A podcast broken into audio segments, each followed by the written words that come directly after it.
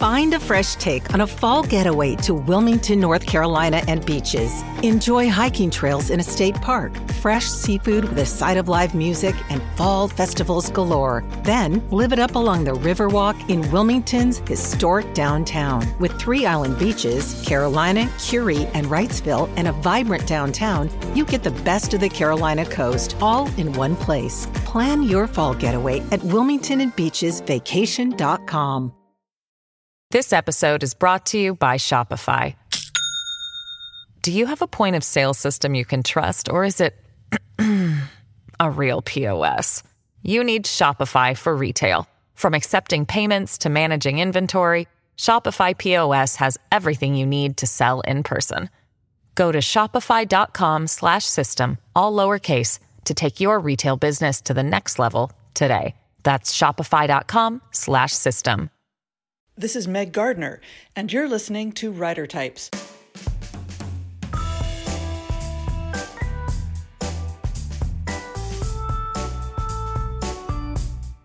Welcome to Writer Types. I'm your host, Eric Beetner, and my apologies for the delay on this one, but I was away on vacation for a week, so I don't know, I really don't feel that bad at all making you wait. But to make it up for you, I bring you the end of summer spectacular with no fewer than five, that's right, five authors for you. You might have to break this one up into multiple listens uh, because I, I hope for your sake that your commute is shorter than mine and you cannot fit it all in one sitting. But let's waste no time and get to my first interview with Matthew Fitzsimmons. Matthew is the author of the Gibson Vaughn series, and he's here with his new book, Constance, a standalone that takes a turn away from his series work this one is a murder mystery with a twist. In a near future where human cloning is common, a clone must try to solve the murder of her original body. It's inventive and thrilling, and you are going to love it. Matthew and I talked about this wild new direction for him. Matthew Fitzsimmons, welcome back to the show, and uh, congratulations. Just this morning, we find a rave review in the New York Times for your new novel, Constance. Congratulations. Thank you. That's a uh, it's hard. It's it's still a little bit hard to wrap my my mind around. Uh, I walked over to Union Station so I could buy a physical copy, so I could actually hold the newspaper, and that was pretty cool. Yeah, it, I'm really excited for the book. Well, uh, so this one is a standalone. You've stepped away for the moment, at least, from your Gibson Vaughn series and uh, taken a pretty big swing with Constance. this book is is wild, and I have a whole head full of uh, different versions of you know where did this story come from kind of questions. But I'm, I'm not going to torture you with those. Let, us start with this. I mean, cloning is essential to, to this book and and this yeah. this technology that we're on the cusp cusp of existing now, but uh, you take it that step further. So I'm assuming that you you wanted to get the science behind it right, and that involved uh, a lot of research. And you you actually went out and talked to some experts in this field, yeah. I didn't talk to experts in human cloning because there obviously there are no experts in well, human cloning. Although, but you know, but the the, the, the first thing that was sort of interesting because it's only sort of set 20 years in the future, and I wanted to sort of wanted to explore a little bit like the legal and the the, the cultural and social implications of it. So I wanted to look at what the landscape is today, and the first thing that I discovered that sort of interested and surprised me was just that there are no laws against there are no federal laws against human cloning. Oh. Because we do human cloning every day. In terms of stem cell research, we clone human cells. So the, you know the, the, the states' rights issue that's in the book comes from that fact that we already are doing human cloning. The the gentleman's agreement or whatever you want to call it is that we just won't make a person. You know, but we certainly could if we wanted to. There's nothing really preventing us at this point from doing it you know, it's more of a bioethical issue than it is a legal issue at this stage of the game. But I did. I wound up talking to some uh, some neuropsychologists at Johns Hopkins, and just tried to think. You know, you know, a thousand years ago, we framed it in terms of like where does the soul reside, and like where does yeah. the mind reside, and we've always sort of placed it very much in our head. Like that's where our head is, and you know, they, they're more and more thinking about like consciousness and the mind is existing in the body and not just in the head. And they talk, you know, you see it in, in things where they say that where gut health improves memory. and huh. that, that that the relationship between the body and the mind is not so simple as your, your consciousness is in your head and it tells the body what to do. It's much more of a a co-equal relationship because the mind extends through the nerves, through the central nervous system, down the spine. So really, it's the whole organism working in concert that is consciousness. And, and then you had to tell these experts uh, that were you're so interested in their work. You say, yeah, and I'm going to apply this to a murder mystery.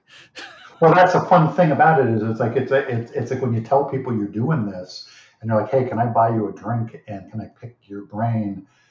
People are like, yeah, like it's it's a good the best calling card in the world because you know, most of the time these incredibly smart, much smarter people than I am are, are you know are working and doing it. And they're they're working with other people to do it, and no one's all that excited to hear about what you do. So to have someone like me come along and be like, I am super excited to hear about the neuropsychology behind the mind body connection, and they're like, yes, buy me a drink, and here we go. Is there any uh, fear going in when you make such a large pivot from your Gibson Vaughn series to this to this oh, new yeah. thing? I've been a bundle of nerves for the, the past well the past you know two years. I mean, as you, you know, but particularly the last thirty days as we sort of like lead up to the launch. And you know, I mean, you know, it's like once you get a lane assigned to you, mm-hmm. you write this, you write legal through. It's complex on a number of levels to step outside of that. And even though I, I would I would argue to someone that really what I've written is a you know a very traditional detective murder mystery. I, you have this dream of like, oh, I'm going to write this book, and I'm going to straddle two lanes. Yeah, I'd love for the people who read my books in the past to come along, and I'm hoping that a science fiction audience will go, all right, I'll read a a, a murder mystery thriller. But what if they don't? What if you yeah. throw the party and everyone's like, yeah, that's not really my jam? yeah. Well, and after five books in the Gibson Vaughn series, do, I mean, do you get so used to that one voice that it becomes hard to break out of that? Or were you itching to try something?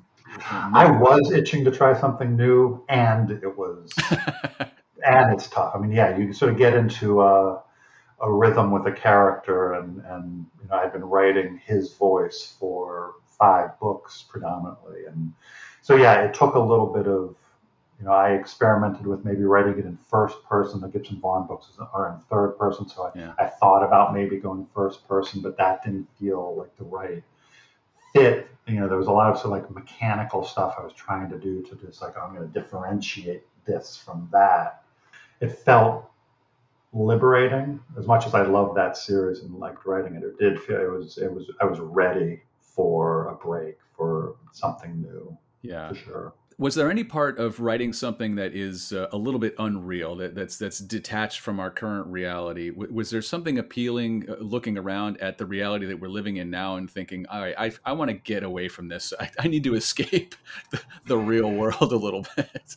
It was, although you know, you know, one of the things I like about spec fiction is that you know the book is only set in 2040, so a lot of the, a lot of the way that cloning and clones are treated and reacted to in the book, you know, is definitely. I mean, that's I think that is that you can sort of mirror and reflect you know your own reality. I mean, I think it's what Clockwork Orange did so well, what mm. Handmaid's Tale does. I mean, not that I'm yeah. placing myself in that category, but you know those sorts of books that are writing about in the future or, or a near alternate reality, but are so clearly speaking to and in dialogue with the reality that the that the author sees in it. Yeah, no, if, everything everything is uh, is frighteningly plausible that, that happens. It's it because like you say, it's not that detached from where we are now, away from and, and like you say, if it's if this technology technically is possible now, at least the cloning part of it, maybe not the implant part of it, but right. it grounds it to, in in a reality that we can all relate to, while at the same time being a little bit unreal. That's a that's that's a tricky balancing act. It is, and and and I, I it's going to be up to readers to decide whether or not like I I, I, I balance or whether I land them. But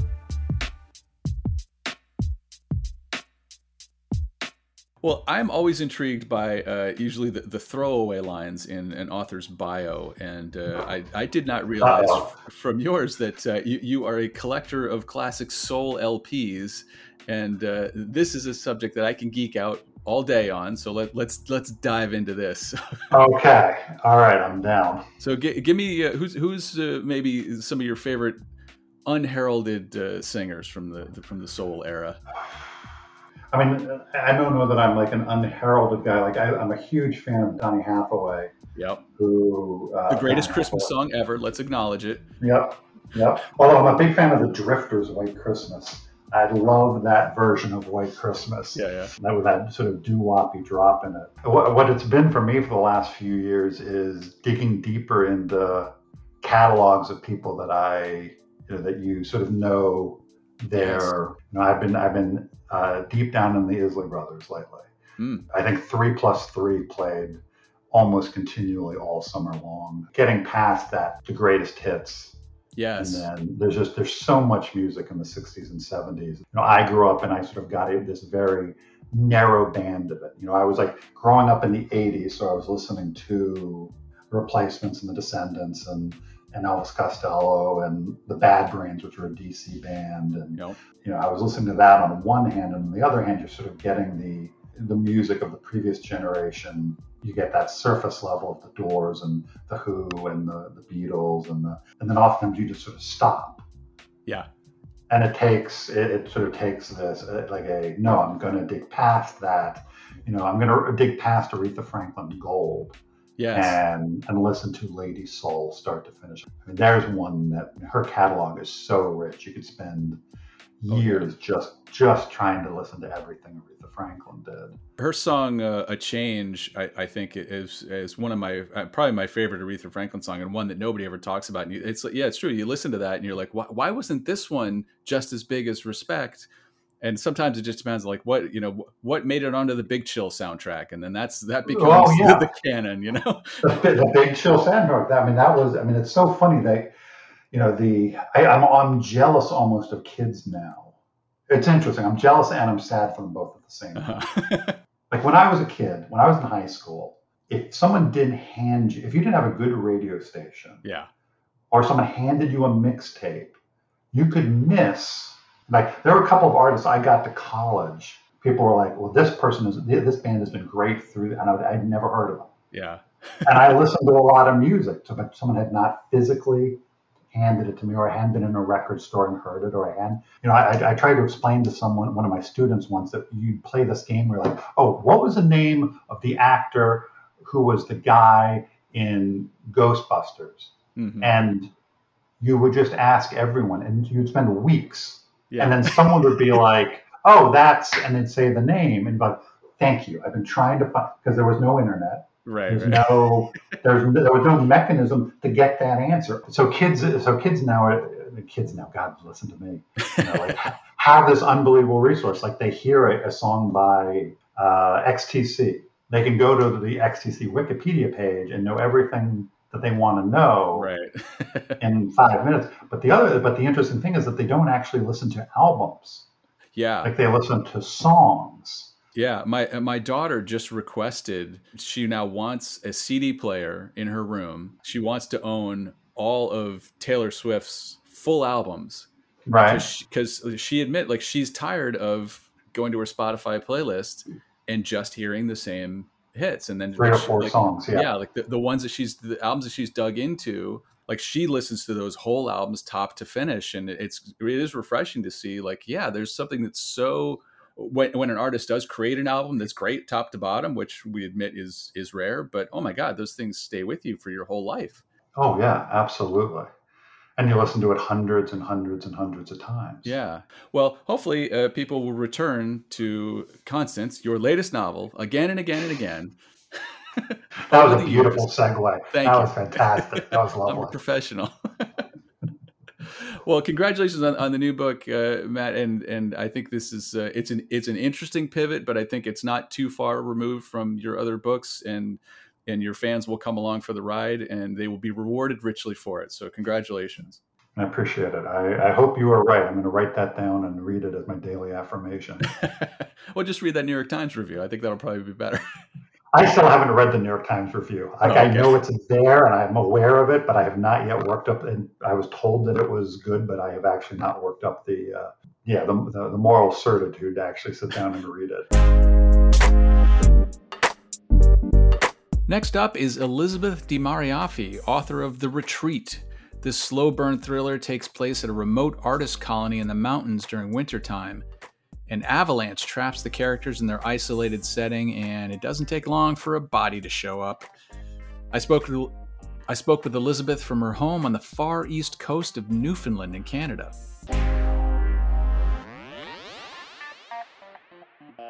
Elizabeth, I, I, was first interested uh, in, in this book because I have a uh, as yet unsold manuscript called Retreat. uh, but you, you will be happy to know that uh, I was not stalking your hard drive. it, it is a completely different book, so uh, we're we're good on that.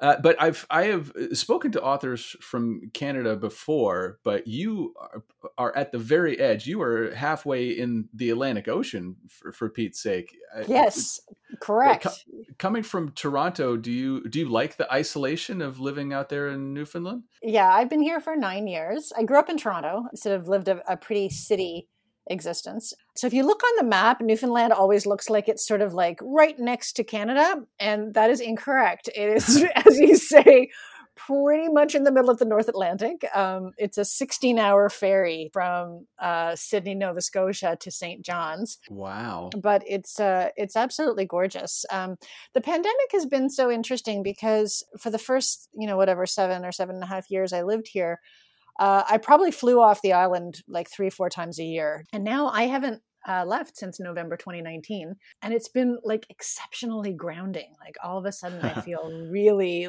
like uh, where I am. But um, yeah, it's a, it's a beautiful place. We've just come through uh, whale season, and um, oh, wow. actually we were at a at a writers festival in Woody Point, Newfoundland, on the west coast of Newfoundland.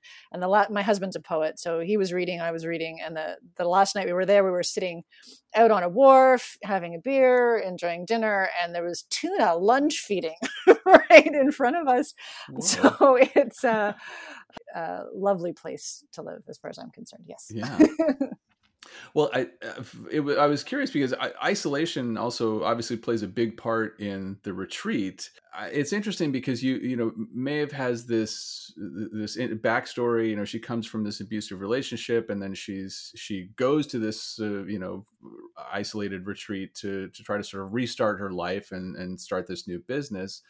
But I'm wondering if you felt like you, we learned more about her or or something different about her by isolating her and the other characters in this place and then obviously putting them through the, the extreme isolation of being trapped in an avalanche mm-hmm. her story obviously would have been a lot different if we were telling her story back in in the real world so to so to mm-hmm. speak so what what sort of interesting insights do you think you were able to pull out of her by isolating her in this way yeah, I mean, arts residencies in general are kind of crazy for that reason, right? So you take people from their regular life and put them, you know, usually in a fairly isolated spot where all all they have to do and think about is the immense pressure of their own ambition. Truly, right? And yeah. that's that's very much what's happening here. Uh, not only that, but Maeve is there, sort of like between sessions, right? Like so. Yeah. We get the sense that this might be um, a more vibrant crowded place, perhaps if you came in September or May. But right. when you're there, sort of uh, as she is in November, there's really only a handful of self directed artists working on site, um, which I think sort of ups that. Uh, that feeling of stakes. So for Maeve, she's only there for two weeks, uh, and she's really uh, trying to redirect her career from performance to to uh, starting her own dance company so not only are we just doing that sort of stage one isolation of now you're going to be here feeling the as i said the pressure of your own ambition and the, yeah. the weird sort of competition that i think competition and also a weird forced camaraderie. Like all these mm-hmm. things really exist if you go to one of these residencies. And then the weather comes in, and uh-huh. then the avalanche comes in and and traps this handful of people and cuts them off from everything else. But for me, you know, it's funny because you mentioned living where I do. We get a lot of precipitation here, and in the winter that'll be snow, but it tends to hover around uh, zero degrees Celsius. So that means we'll get a big dump of snow and then it'll all melt. However, uh, I have become used to uh, about twice every winter, we get a forecast where I'm like, all right, let's bring the snow shovels inside because in the morning I'm going to have to go out the back sliding patio door, down through the backyard, hop the fence, walk around to the front of the house, and shovel my way into the front door, which would not be openable otherwise. So, you know, I thought I knew something about snow and then right before the pandemic, January 2020, in St. John's, we had a storm of the century uh, that was called Snowmageddon. And I had already written the first draft of the retreat. I was already working on it with my two editors. Um, and all of a sudden, uh, and it was like we got over a meter of snow in 24 hours. Uh, the city had to call a state of emergency. The city was shut down for wow. seven days. Like you weren't allowed to drive on the oh, roads. Oh, wow. So I got to live out, got to uh, had to live out in real time this crazy snow emergency where uh, even in a place with a tremendous amount of infrastructure we were not prepared. And i think that that is so much a part of what creates the initial reaction in the characters in the retreat that yeah. uh, the avalanche happens this like this big snowfall and the avalanche and in a way we almost romanticize these things oh now we're all going to sit around the fire and everything yeah. Um, but in fact we are so accustomed to modern convenience that like they're really not prepared right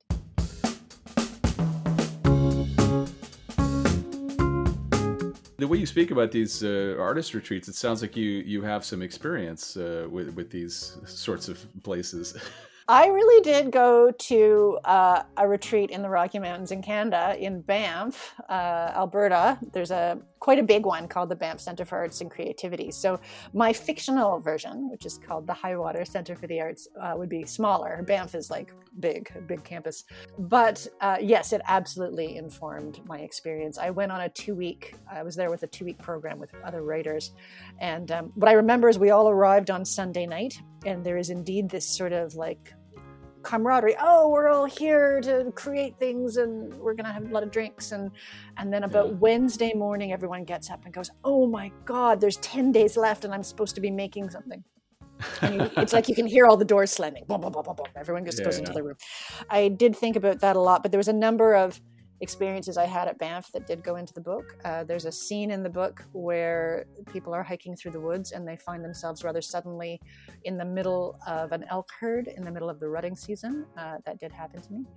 Wow. uh, like we certainly got more warnings about the elk than we did about bears, for instance. That, oh, yeah. you really don't want to get in between uh, a male elk and any female.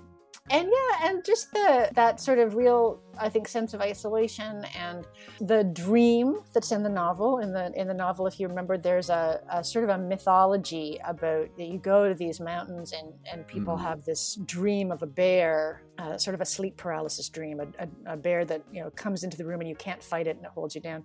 Uh, yeah. and people there eh, you know in, uh, who visit banff really do have that dream. I wow did not have the dream uh-huh. when I uh-huh. was there. And I went back in 2018 for a couple of days because I happened to be in Calgary. And I thought, well, I'll go back up to Banff and do a bit of research. And I was like, I'm going to trigger this dream, right? So I, I, I, slept every night with my like my curtains wide open, so you, you know like the tree branches are right against your window. And what I read as my relaxing bedtime reading was a memoir about a hiker in Alaska uh, who was uh, stalked for days by a grizzly bear. And um, And I thought, for sure, for sure, I'm going to have this terrible dream. But sadly, I slept extremely peacefully in the mountains oh, and never got to have the dream myself.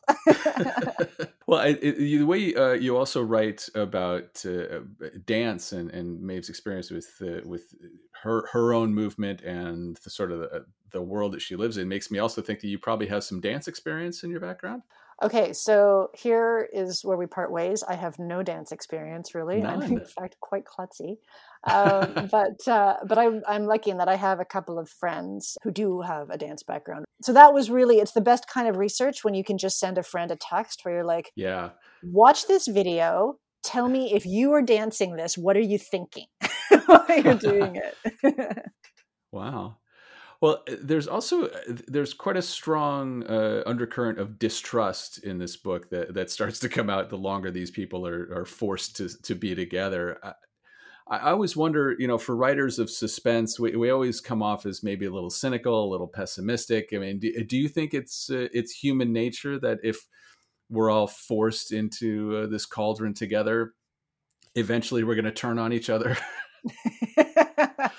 Well, I think Maeve arrives and uh, fairly earnestly, and then she figures out pretty quickly that these people have actually, there's only a handful of them, but they've all been there for some time and have had enough time together to sort of create their own little web. And I think there are people who are more trustworthy. You know, at the retreat, she makes this uh, fast friendship with Anna, who's an experimental filmmaker.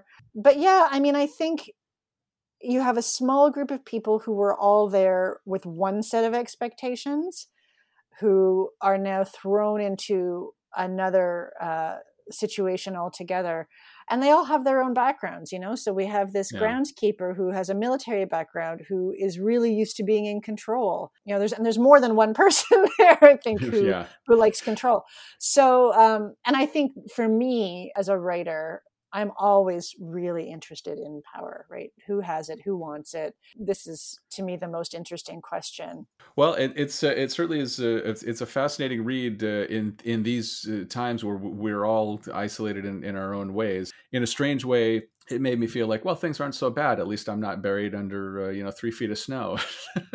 That's hilarious. So.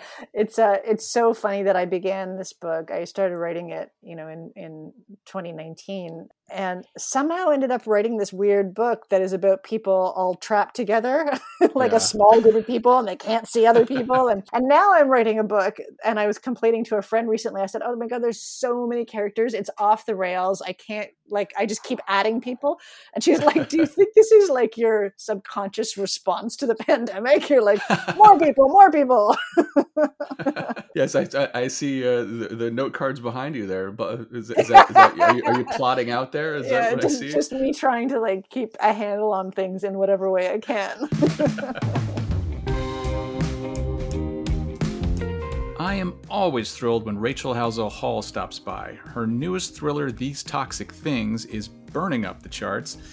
In the book, Mickey curates digital memory books for people, and her latest client has a collection that takes Mickey down a dark road and into the path of a killer. As much success as she's had in the past, this one is bringing a whole new readership to Rachel and her inventive and twisty stories.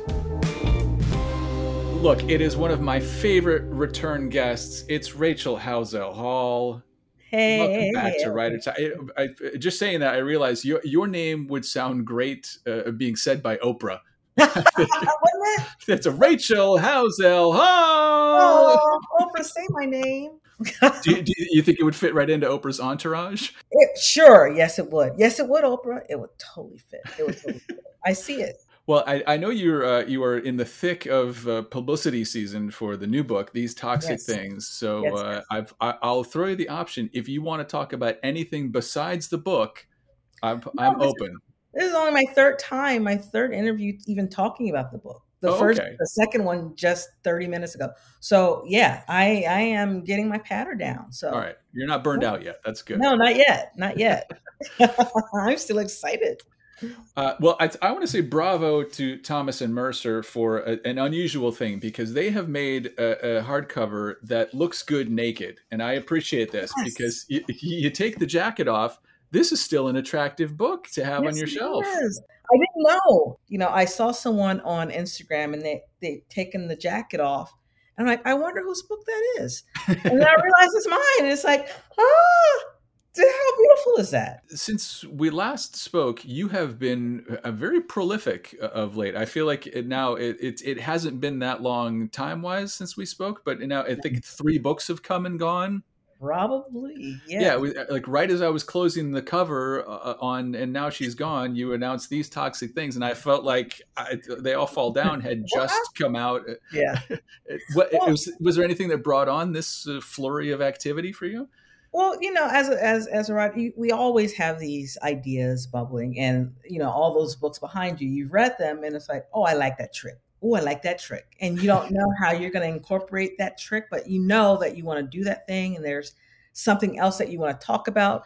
So I think part of it is being 51 and you know all those family secrets are starting to be revealed and a mm-hmm. lot of it's like what the heck what and you're, you're upset by it you're fascinated by it you kind of knew but didn't and during the pandemic we've all had those moments where we're going through closets mm-hmm. and looking at things and knowing that there's now a story that you didn't know connected to this object you know it's it's weird it's upsetting and i wrote this during the pandemic so uh, the the, the wanting to do this trick i saw in a book back in like 2003 or something like that combined with being older and being a mom and having my family secrets all those things coming out it all kind of came together into this book and at this point of my career it's like, I know this is a little kind of twisty and offbeat with the illustrations inside and the mm-hmm. catalog,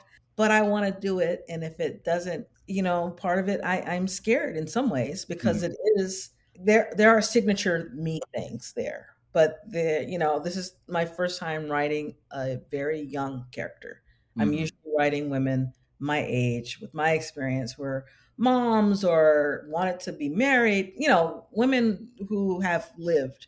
Yeah. And yeah. So I had to turn to my nieces and to my daughter to tell me about what the the Utes do, you know, down to what they drink. The Utes don't drink Jack Daniels down home punch like we used to back in the day. Mickey's hard lemonade and all that stuff. So yeah.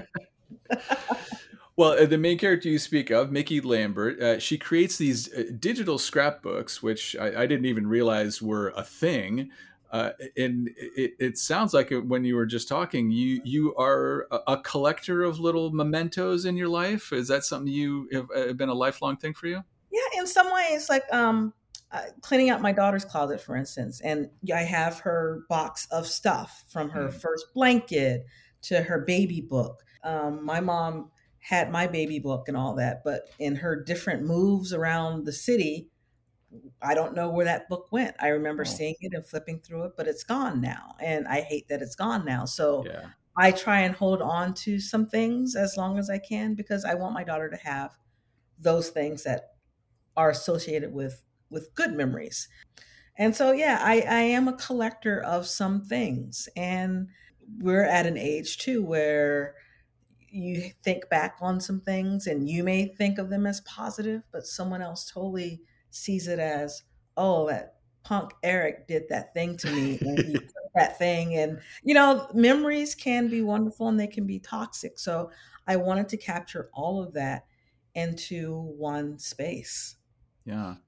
Mickey does uh, uncover some nasty stuff uh, in, in the uh-huh. course of, of, her work in this book, uh, but you give us a little tease in this opening chapter that that is a, a truly frightening scene, and it, it, we'll get into sort of a, a, little bit of writer weeds here because I'm always fascinated with a, a scene like that that gives you a little tease and then kind of goes away for for a long time yeah. but it plants a seed and i mean it, it was there a, a, real balance of when to drop little tidbits like that how much information to give away because you want to sort of set the hook early yeah. but you also don't want to give any spoilers and and right. did those did that opening scene or did any scenes like that change along the way like during edits and stuff it's one of those, you know, writers, just like magicians, we collect tricks. Yeah. Being, you know, an avid reader of our genre, there were these books that I loved the most, and those books had these weird little prologues where they seem so random, but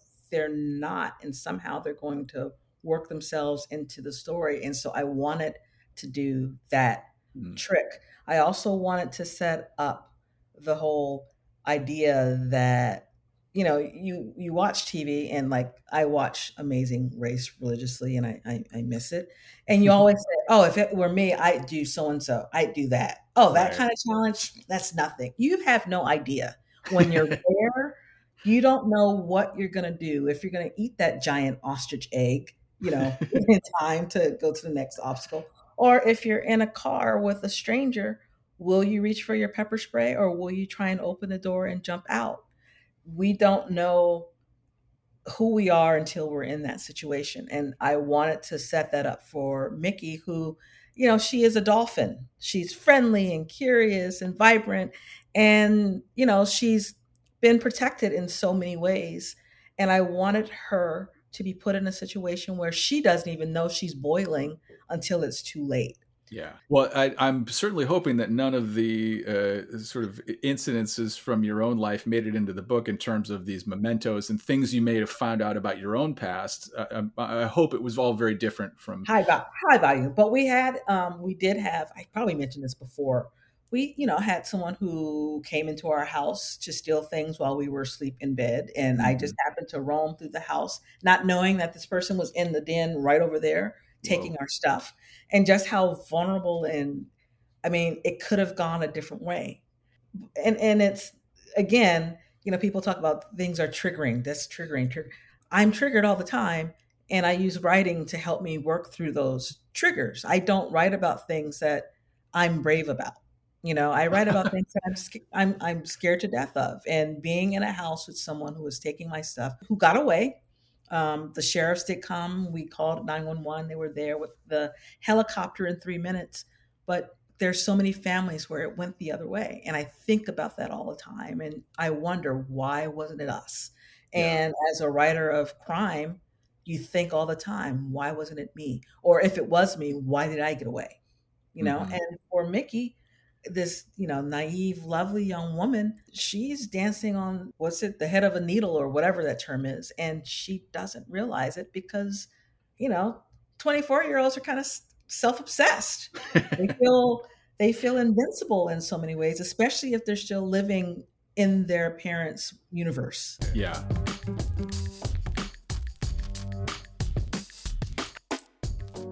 you mentioned that you're you, you, this one makes you a little bit worried if because it's it's uh, slightly different but uh, as we speak right now i mean these toxic things number one in women sleuths on amazon over 3300 reviews. You just got a starred review from publishers weekly. I yeah. i don't know that you have a whole lot to worry about with this one it sounds like. I think that's what we do though right? Well I mean, yeah I don't know who we would be if we didn't worry.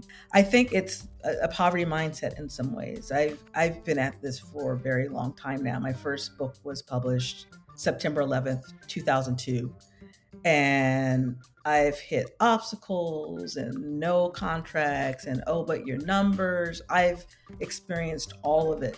So I've never really gotten to take both feet off the ground and just kind of fly. Mm-hmm. And even when I'm seeing these numbers, all these things you're talking about, I'm still kind of side eyeing it like, yeah, but when are they gonna like wake me up and I'm actually, you know, I failed or something. Yeah. So yeah, it's hard to believe when you've been not victimized, but when it hasn't been the best outcomes for you all the time. Yeah. Well, yeah. and publishing will strip anyone's confidence down to the bone faster than almost any oh, other yeah. industry. Well, and that's why I'm glad I have my day job because it's like, well, thank God that Cedars-Sinai thinks I know how to, how to write. Well, over all, all, of this time and, and all of these books, and coming from, you know, you started with the L.A. Norton series, and now you've sort of switched and had all these great standalones. I mean, presumably you're reaching a whole new audience and, and some readers who have come along for the whole journey, but introducing yourself to to a whole new slate of, of readers. I mean, do you think that you have changed as a writer over that time, or is it just that the timing was right, that everything lined up, and uh, and and now you're the rest of the world is catching up to what you do? I think it's a little bit of both. I mean, I've always been I, I, remember my first book where they're like, well, what genre is this? It's that, is that? And that was part of the reason why I couldn't land a book contract after my first one because I'm weird in that way. So I'm glad that publishing is now at a stage where they welcome a voice like mine, which can be sometimes hard to pin down. I don't know how to explain. I love standalone land though.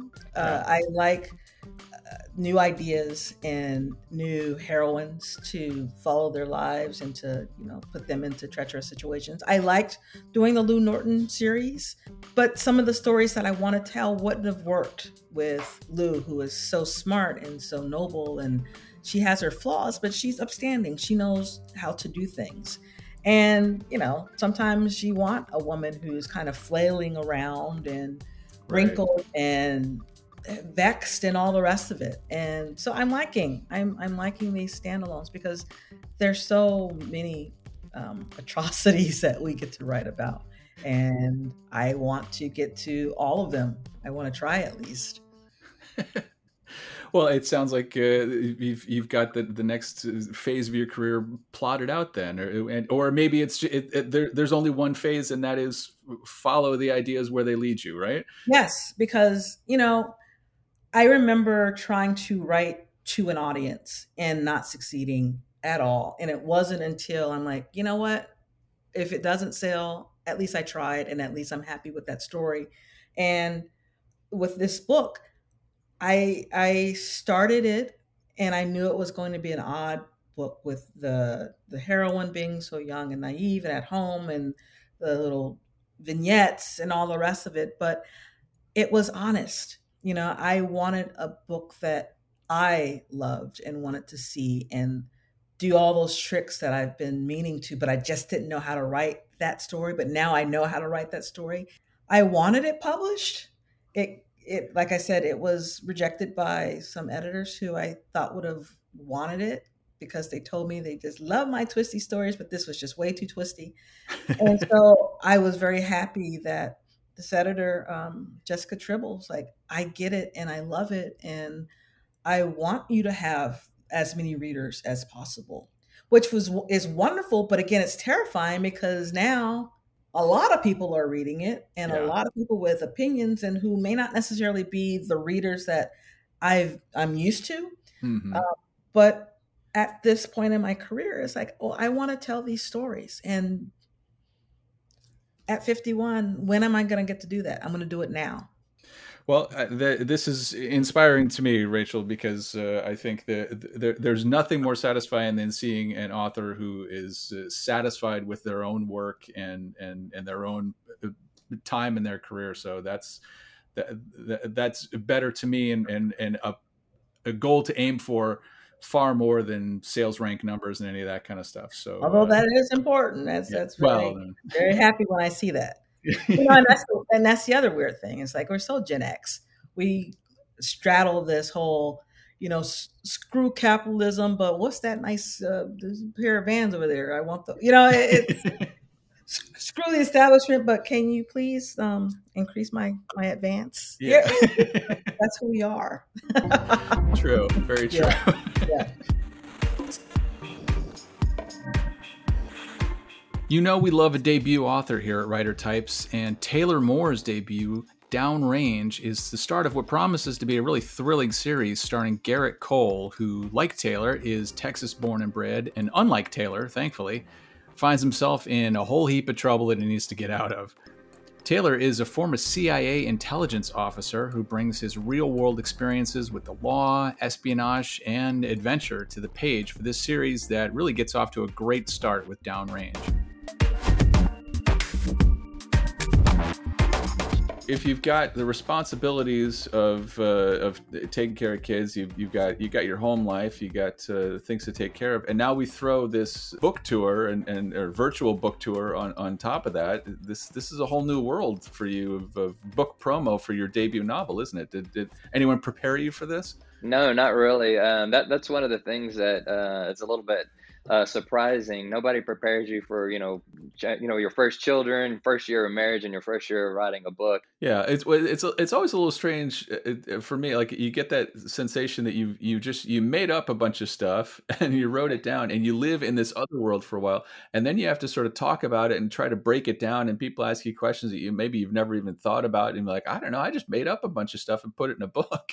It's it's the best part and the worst part of writing a book because yeah, people ask these questions questions and some of them are so good and it really makes you think about you know things that you never thought about before but that's also the bad side of it because somebody will ask this question and maybe you just wrote that in because that was just what you felt like doing that day but they really want the backstory behind it and so as a writer you sort of feel obligated uh, you know to to come up with something good about why it's in there and that's that's not always the case. You know my wife it was the funniest one she um she asked me she said she you know the, the brother is named bridger and she said, I love that name. Where'd you get that? And I said, well, you know, his, his dad named him after uh, Jim Bridger, you know, the famous mountain man. And and I said, well, Garrett, you know, is named after Pat Garrett, who shot Billy the Kid. And and then I realized that's not in the book. That was just in my head, and and that was you know, something that was like a kind of a neat story. But so it was a great question, and I, I thought, man, at some point I should include that in one of the books, you know, to kind of give their yeah. backstories. But so sometimes you do have a backstory and it doesn't make in, and then sometimes you have no idea why you did it. You just like saw it on a cereal box or something, and there you go. but but that's that's how it goes sometimes. Well, okay, you you have been a, a CIA agent, a, a, rancher. You've hiked jungles. You've been to Antarctica. I mean, this is an exciting life that, that you have lived. Uh, I, I got to know is sitting still to write a book is a pretty sedentary activity. Is is that hard for you to to just stay still and and be out of the the jungles for for that long to write a book? it can be hard. It can be difficult. Uh, you know, I've heard before. I've heard it said before that you have to to be a writer. You have to have an iron butt and there's a lot of truth to that because there's a lot of sitting involved and and uh, I, I, can really when i'm doing it too long i can feel it um, sort of taking its toll on my health you know? I don't feel well i, I just you know get stiff and maybe even a little bit irritable you know? So so it's important as a writer to get out and do those things and and you know right before you know we started talking i was making a list and that was one of the things as i, as I start working on book three you know uh, book two has already turned into my editor, but I'm about to start working on book three. And, and every time I swear, I'm like, I'm not going to wreck my health again in this process. And every time I do, this time is going to be different. Do you have a, a, go-to activity to, to get the juices flowing when you sort of run up against uh, some writer's block, or you, you just need some ideas? You just need to kind of get up and get out of your head. Is there something that you you do on a regular basis? You know, uh, like I mean, it, it, doesn't sound super exciting, but I just walk. You know, I'll just mm. get out and walk in my neighborhood if I'm at home, or you know, if I really have some time, which I never do. There's a little you know hiking spot that I like to go hike around. But I find as a writer, walking, I don't know what it is. It's there's a magic to it, and it just sort of frees the brain a little bit. And so I, I do like doing uh, just getting out walking and just getting clearing my head, getting some fresh air. Well, Downrange, your debut novel, introduce, introduces us to Garrett Cole. Uh, and I was uh, fascinated to learn that Garrett did not start at the center of this book. He, he was one of the side characters, but he got called up to the big leagues. Yeah. So Garrett, uh, that was kind of an interesting deal. Garrett stole the show.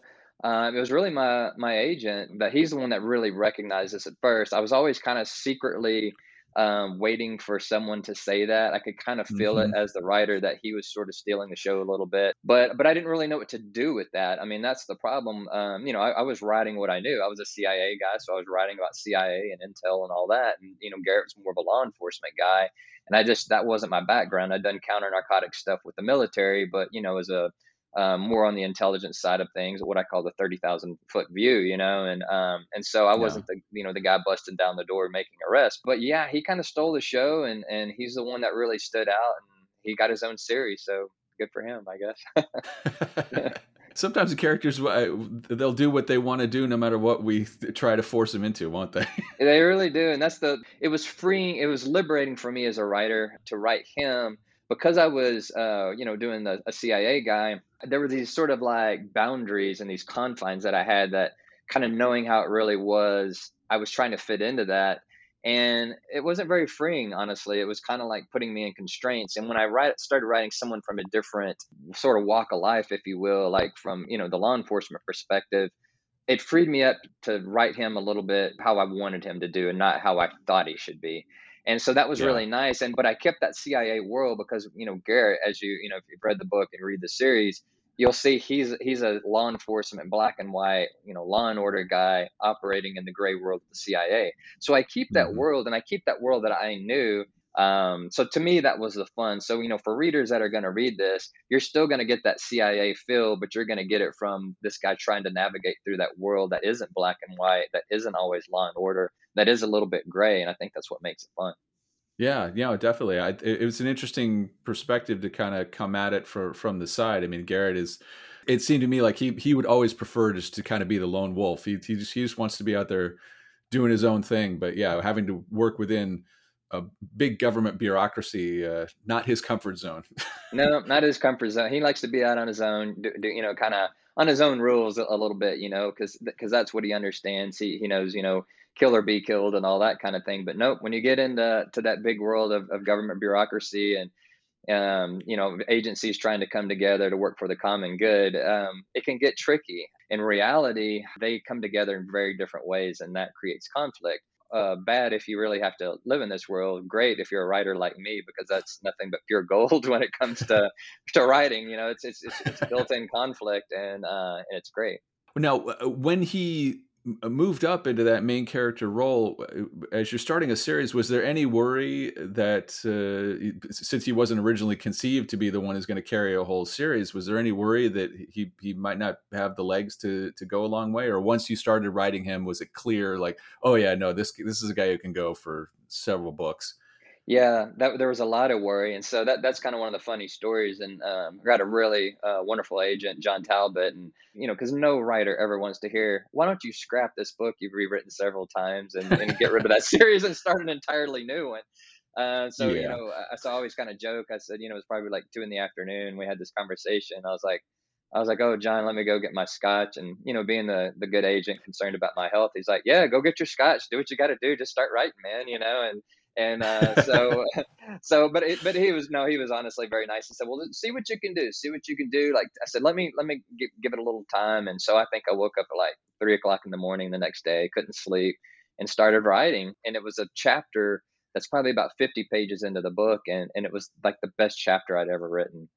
Now if if i were to ever get in trouble like if if the shit really went down who do I call to get me out of a mess? Uh, you have the background. I feel like I, I could give you a call, or should I call Garrett? you know, I think I, I think my go-to would say call Garrett. Man, he seems to get himself out of worse worse trouble than I ever could. Uh, yeah, whether it be you know from the bureaucratic standpoint, uh, from his you know bosses uh, that are mad at him, to, to some of the thickest you know uh, life and death situations, he, he manages to get out. So I trust him. He always seems to get out of things but better than I could. okay. Do you ever uh, get into a scene and you, you write something and you feel like ah, I don't know, am I am I making him a little too super heroic? Do you ever have to like call somebody and say, "Hey, could somebody actually pull off a shot like this or yeah. get out of a situation like that?" Yeah, I do it. I do it all the time, and that's the great news about you know um, having the background that I do. I've have access to a lot of those really fun, cool people. So I'm you know friends with former SEALs, Green Berets, former law enforcement uh, and in fact, even last night I was talking. I've got, you know, there's a lot of helicopter stuff, and so I'm friends with a uh, a guy that was in the 160th, you know, the Night Stalkers, which is a special operations air wing for for our, our military. And then last night I was even talking to a friend of mine who's a fire rescue guy and, and even trains military mm-hmm. how to shoot from a helicopter. And it's you know that, these are people that oh, are wow. friends of mine. So no, I lean upon them heavily all the time and, and and there's a line I always use that's kind of funny. I always say, "Don't tell me if you should do this, but rather could you do this?" you know, because there's, there's the, the, good idea that you would probably never want to do this in a helicopter or you know, you know, shooting whatever it is. You know, you probably would never want to do that, but could you do it? So yeah, I push boundaries, yeah. and, and, and these guys know that I push boundaries, and so they're like, yeah, you'd never want to do this in a helicopter, but you could do it, you know, in a life or death thing. If you had to do this uh, thing, you could do it, and here's how it would work. And so I try to get it pretty accurate, um, but I want to make it fun. I mean, it's it's meant to be pure fun, pure adrenaline, pure joy, but it's all legitimate.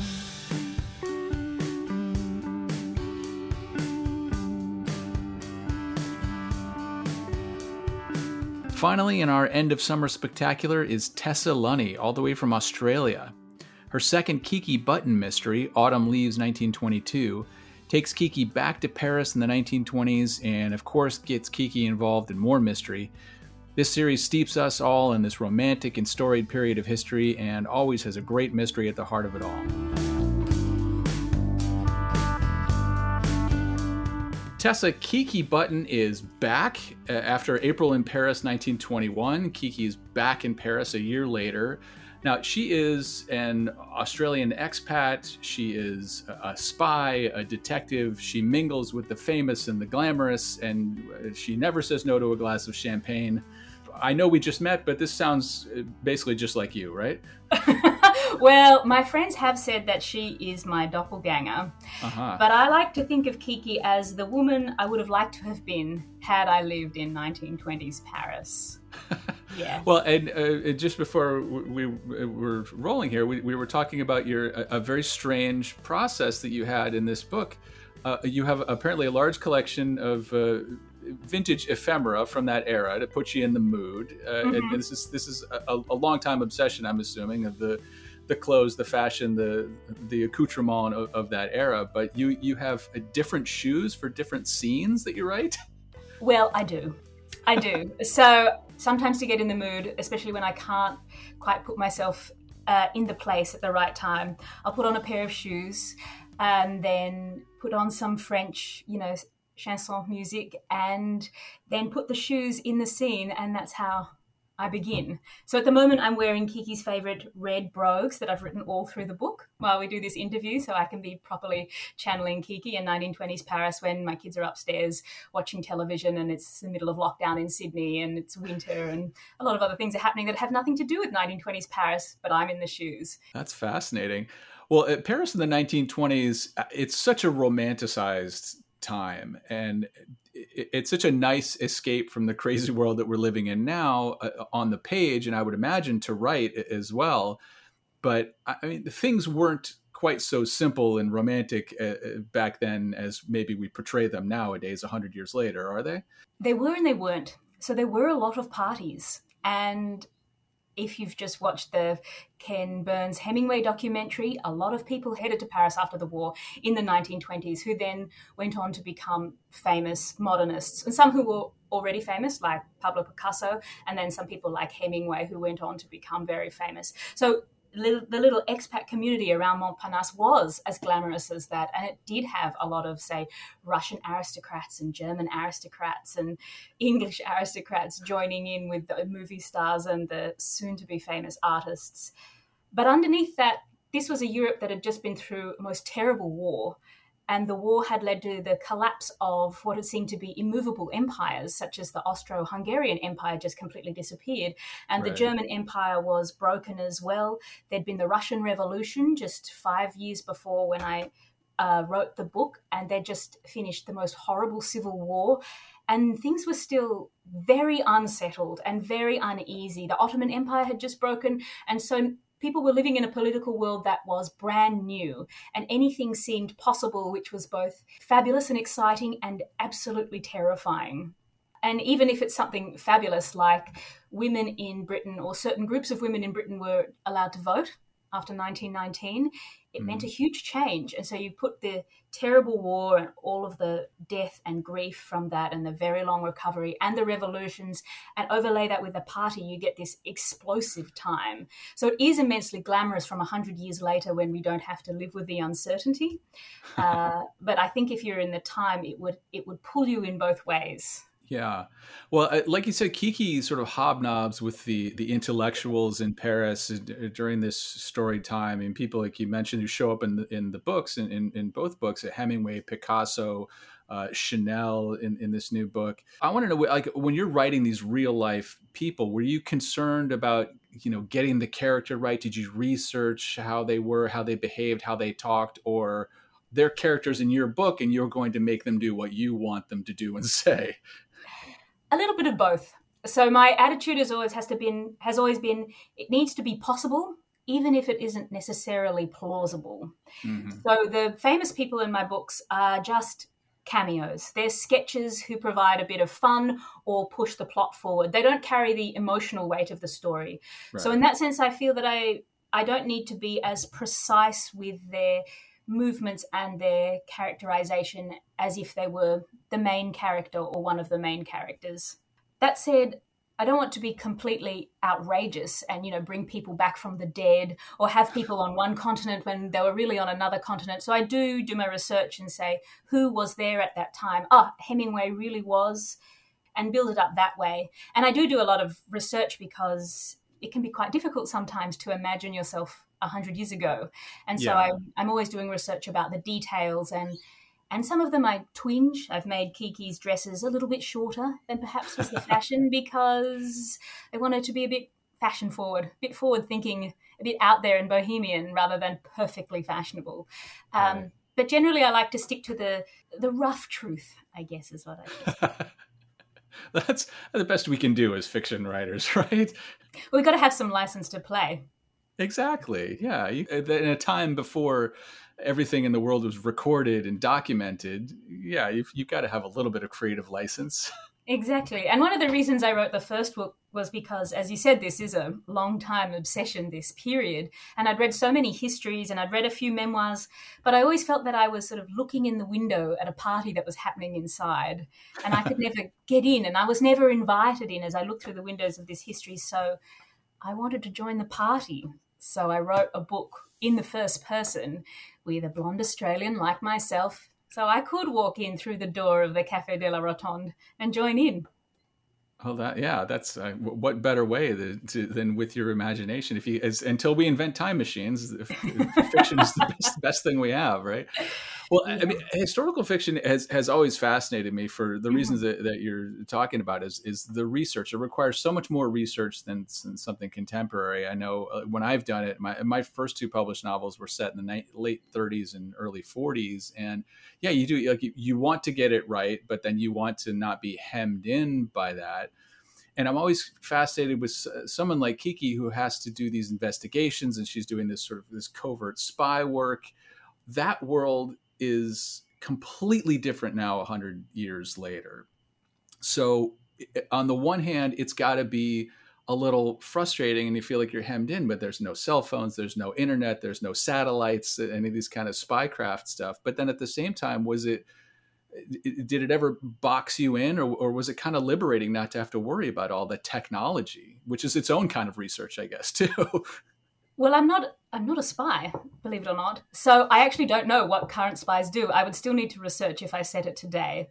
In some ways it makes it easier in terms of the spycraft because it's known. People have written about it and it's not confidential anymore. A hundred years later, they sent a telegram. Okay, well, you know, we can go and read those telegrams that they sent. Uh, they're all public knowledge, and so that makes it pretty straightforward. And if you, you know, if you read a lot of crime, you know, you start to you start to know also the tropes of the crime genre and the spy fiction genre and what works and what doesn't work. And when you're writing, or when I'm writing, I'm also writing to other other readers like myself who read in this area. So I don't I don't feel boxed in. I guess the the boxing in is is within my imagination only. The limits of my imagination is the limit of the box, which sometimes can be uh, a little smaller than I would like.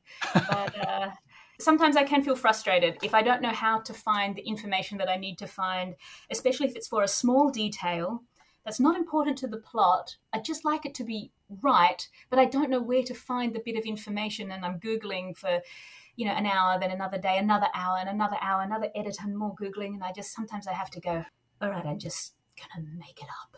Yeah That's that can be a bit frustrating to just go. Oh, someone knows. I know someone in the world knows, but who? Who can I ask about this tiny detail that's not important? Ah, yeah. the the draw of of this era in in Paris in the 20s is it sparked a, a lot of people's imaginations over the years but I mean when you're setting out to to write a novel and, and to start a new series did you immediately look around you in Australia and think oh there's nothing interesting enough here I, I need to go both back in time and to a different continent well, there's a lot of excellent contemporary Australian crime fiction Yes. and spy fiction.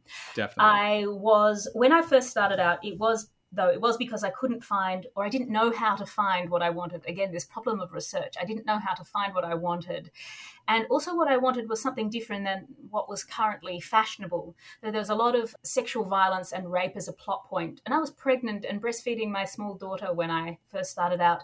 I didn't want to read a lot about rape and dead girls yeah and and there's often uh, serial killers are a big thing and are very fashionable.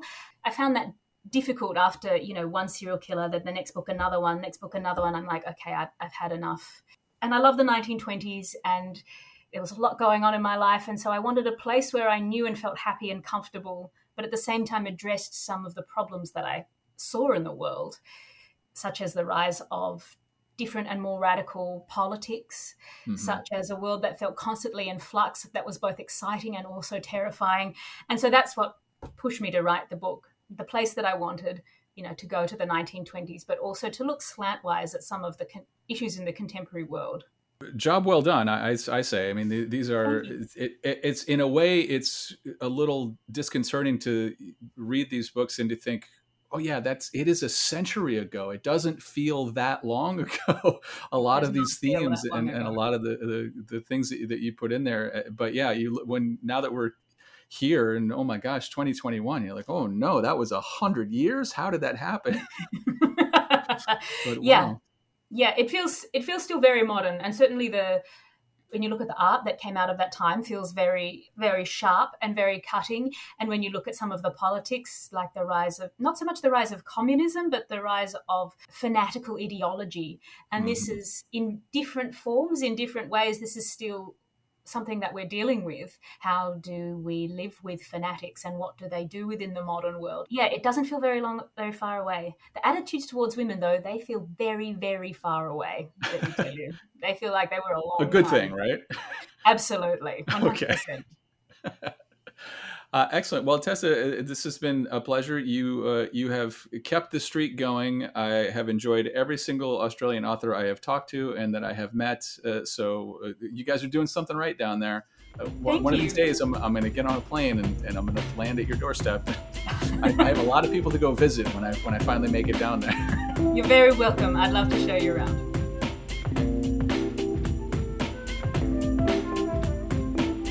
Thanks so much for sticking around for the whole show. I will be back again soon with even more great authors for you. I won't wear out my welcome. We'll see you next time. Thanks for listening.